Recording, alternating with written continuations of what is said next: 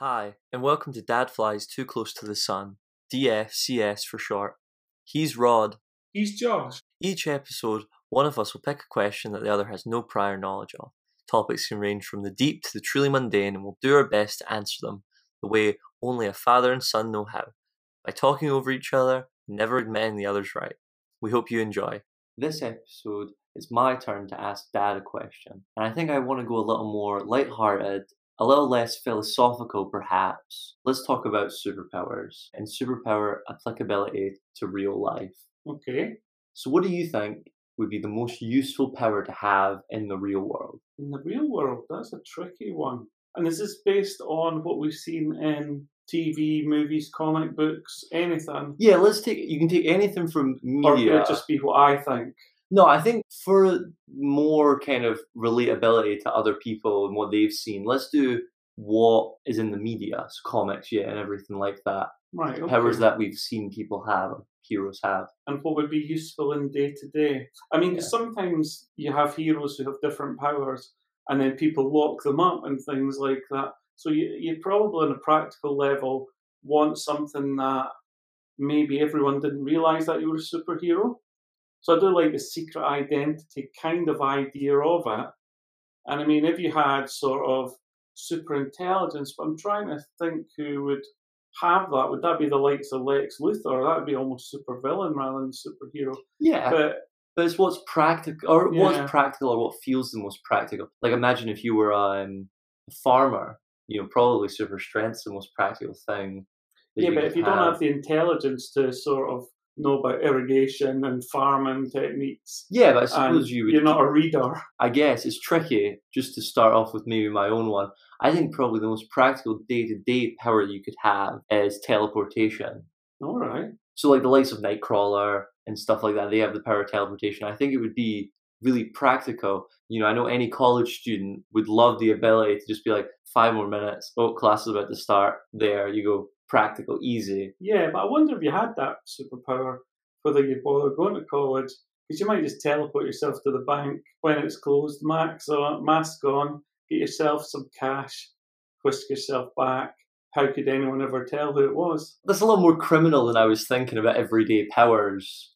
Right, okay. But I suppose you would have the ability to go places other people can't. So that might include wealth related things like you just uh, teleport yourself to some far off remote region. And I think like in a kind of day to day sense, other than like getting to places, imagine how useful it would be if you forgot things. Oh, I've left my keys in the car after back to the, the house. I didn't get back to the house. I forgot my lunch. Yeah. You know, it'd be great. Oh my! How would it work though? Because I suppose when you've got teleportation, how do you know where you're going to land? Forgive me if I don't remember this correctly, but I think in the some of the X Men movies, like those, you know, the ones with Hugh Jackman as Wolverine, yeah. Nightwing's in a couple of them, and they talk about how he's always afraid or he's always worried about accidentally teleporting into a solid object and like getting cut in half or suffocating to death, something like that. And the way they explain that is that he only ever teleports to places he has like an intimate knowledge of or like knows. Yeah. So like outdoor places. So like you can always, if he says, "Oh, I want to teleport to," you know, outside, just in a field, and he knows the field, he'll be able to do that because he visualizes it. But say he's never been to the White House before and he tries to teleport into there. There's every likelihood you'll teleport yeah, halfway through a, a base or a wall. Yeah, because that's what I was thinking. If you decided to go to the seaside, but you landed in the sea, although it's not superheroes, one of the Philadelphia experiment films, they I think get transported through time, from what I remember, and it's on a big warship. And when they come back, their bodies are half inside the ship.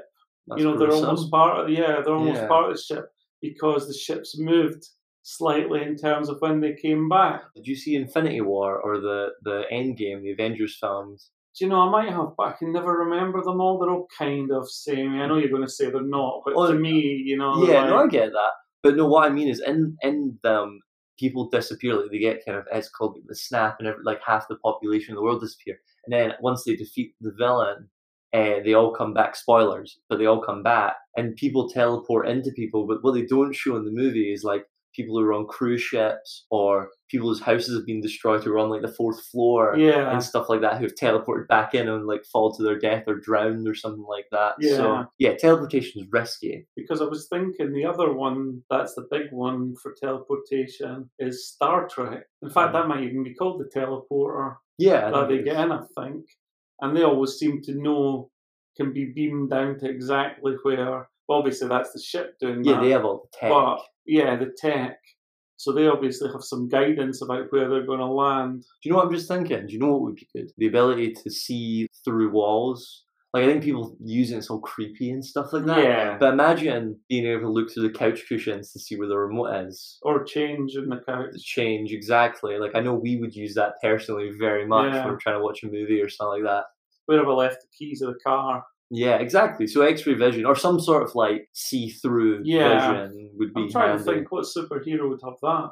Uh, uh, Superman has that, or at least in some of the comics he does. So you can see through walls. Yeah, in Smallville, he gets it and does that thing teenage boys do. And like, he's a Yeah. creep. Yeah, every teenage boy's dream. Exactly. You know, it would be a handy skill, I think. Or if you're trying to, you know, if something's broken in your car. Yeah, there'd be an element of it. It'd be handy to be able to see past things when you're trying to do wiring or fit stuff. So, I mean, definitely there are a couple of good ideas, sort of being able to see through things. How would that work in terms of like the sea? You know, like if you're able to look through things, how far does that go? Is it just because often you're thinking of a wall, but could it be that you're able to see what's in a building or you're at the seaside? Could you see all the fish and things? Could you see down into the coral? Do you go deeper than that? How far down into the Earth's crust can you see? The way I think about any sort of vision thing, it's still your normal field of vision. Like it's still as far as you could see. So if you're standing Right. like an empty street, you know, and you can see right to the end of the street, that's the distance you could probably see in X-ray vision as well as as Uh, far as your eyes could see normally. I often normally. think that maybe, um, I mean, I can't think who has these kind of the abilities, but often they could see the whole building and things like that. yeah. So, Oh yeah, that's not realistic. But for, Yeah. for the purposes of this question, we're just thinking about like like if you took a power out of a media and applied it to real life, what Yeah. would be the most useful? You know? I think for me, I have been thinking about that whilst we were talking, and I think probably it would actually be immortality. So you could do any job and not get killed. But that's not invincibility because this Well- is the, this is the nerd distinction right here. right, if you lose your arm, like it's It not going to grow grow back, you just back. wouldn't die from it. So what would you call that then, where you actually didn't die, but also that you just stayed in the same shape? Well, you'd be as you were? invincible, I guess, like impervious to damage. But you could be invincible, but not immortal. But what that would probably mean is you would never be able to get hurt. You die of like old age, Old age, yeah, that's what I was wondering. cancer, or something like that. You know? what I Yeah, mean? no, it's interesting. So I want a combined invincibility and immortality. Well, yeah, I think that would obviously be the Yeah, most useful. that would be the most useful because then you could literally do any risky job and you know never die, which would be quite handy. Yeah, Be a fireman running up a burning building and the fire doesn't affect you, smoke doesn't affect you. yeah, it's perhaps the most heroic, uh, or it could be the Could use be, for the most heroic because if you can't get hurt, you can rescue people and do all this sort of stuff and be fine. But the question is, what happens if something happened to you? Like, because you were you had this power, right, and you were taking all these risks. What happens if something happened to you where it's not that you died or got injured, but you got trapped somewhere and you couldn't get out? Like, say you were somewhere in Central America or something like that. There's these big underground water caverns Right. And divers go in those and some of these people die and stuff like that. And so what if one time you were going to save people in there and you get trapped in one? Yeah, like the what was it? Was Oh, the the football team? Yeah, kids? yeah, the kids or the Chilean miners and stuff Oh, the like Chilean miners. Well, interestingly, you just come up with part of the plot for the old guard on Netflix, where they're kind of immortals. And um, actually, spoilers again. Um, someone who's not really part of the film, but just part of a backstory, is seen as a witch. So they put her in some sort of metal tomb thing, wrap it in chains, and throw her in the sea. But in that, she keeps dying and coming back Yeah. to life. So she just keeps dying over and over and over again and coming Exactly. back to So, life for hundreds of years. Would that be convenient? Because if you're in a situation like that, not to get philosophical again, because we're trying not to for this, I'm trying not to for this one. Is it worth being immortal if you end up doing something, you know, sh- silly enough to get you stuck somewhere that you can't get out? Yeah, Like ones if you get, in- oh, I guess if you're invincible, it wouldn't matter. But say you were just immortal and you got impaled on a rock, somewhere where nobody was around because you're a rock climber or something like that, and you just couldn't pull yourself up, Yeah. what would you do? Yeah. And actually, although you're not wanting to be philosophical about it, it's a bit like how long do you want to live if you don't have a good standard of life? If you're mentally not there or you're physically not able to move, Yeah. you know, maybe you've got Alzheimer's, those kinds Yeah. of things. And I guess for those people out there who are immortal and, you know, they maybe have these quandaries as well. Yeah. I suppose the other one that always comes up with immortality is seeing your loved ones die off. That's probably the hardest part in the grand scheme of things. Is that if you did live longer than everybody, and even if you weren't invincible, but you just lived longer than everybody anyway, would you keep renewing your relationships and like make new ones and marry new people and have new kids? Or would you, you know, whenever you, everyone that you originally been with or loved or whatever, would you just kind of stop? It's like Dracula. You know, Yeah. everybody always, when they rewrite Dracula and try and make him sympathetic, it's always that he was, um, he had a wife and all that sort of thing before when he was not, a, or when he was just a va- you know, when he wasn't a vampire or something like that. And then she died, killed by villagers or died of old age or something like that, or didn't want to be a vampire. And then he doesn't, he just kind of goes on to be evil. But would you do that or would you just keep going on? And I suppose, interestingly, he goes on to be evil, but actually just maintaining his life. You know, much like an animal would to some degree out in the wilderness. well, it's, yeah, survival. is in a- Survival, a, yeah. different and more horrific, perhaps, way. Yeah, but only because we're humans.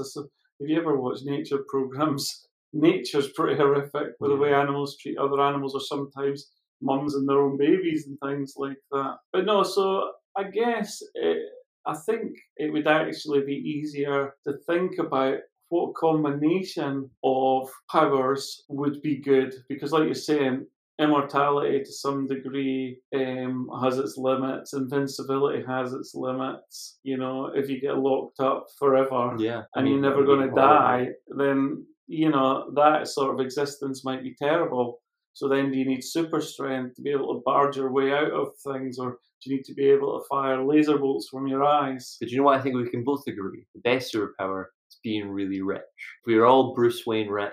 I Oh, really so in do a real life situation, Yeah. like, as ordinary people, Like, yes, being super. would you have super strength or just be a billionaire? I think we could both just we just both be billionaires. Yeah, and certainly the superheroes in real life, the ones potentially who run everything, have everything at their hands, Yeah. are sort of the uber rich. Or super villains, depending on you Oh, know who we're talking about. view, Yeah. and maybe the one percent idea can be a discussion for another day. Yeah, let's save that for another topic. And point of exclamation you would like to say. Probably that if you had the option to have superpowers, it would be great.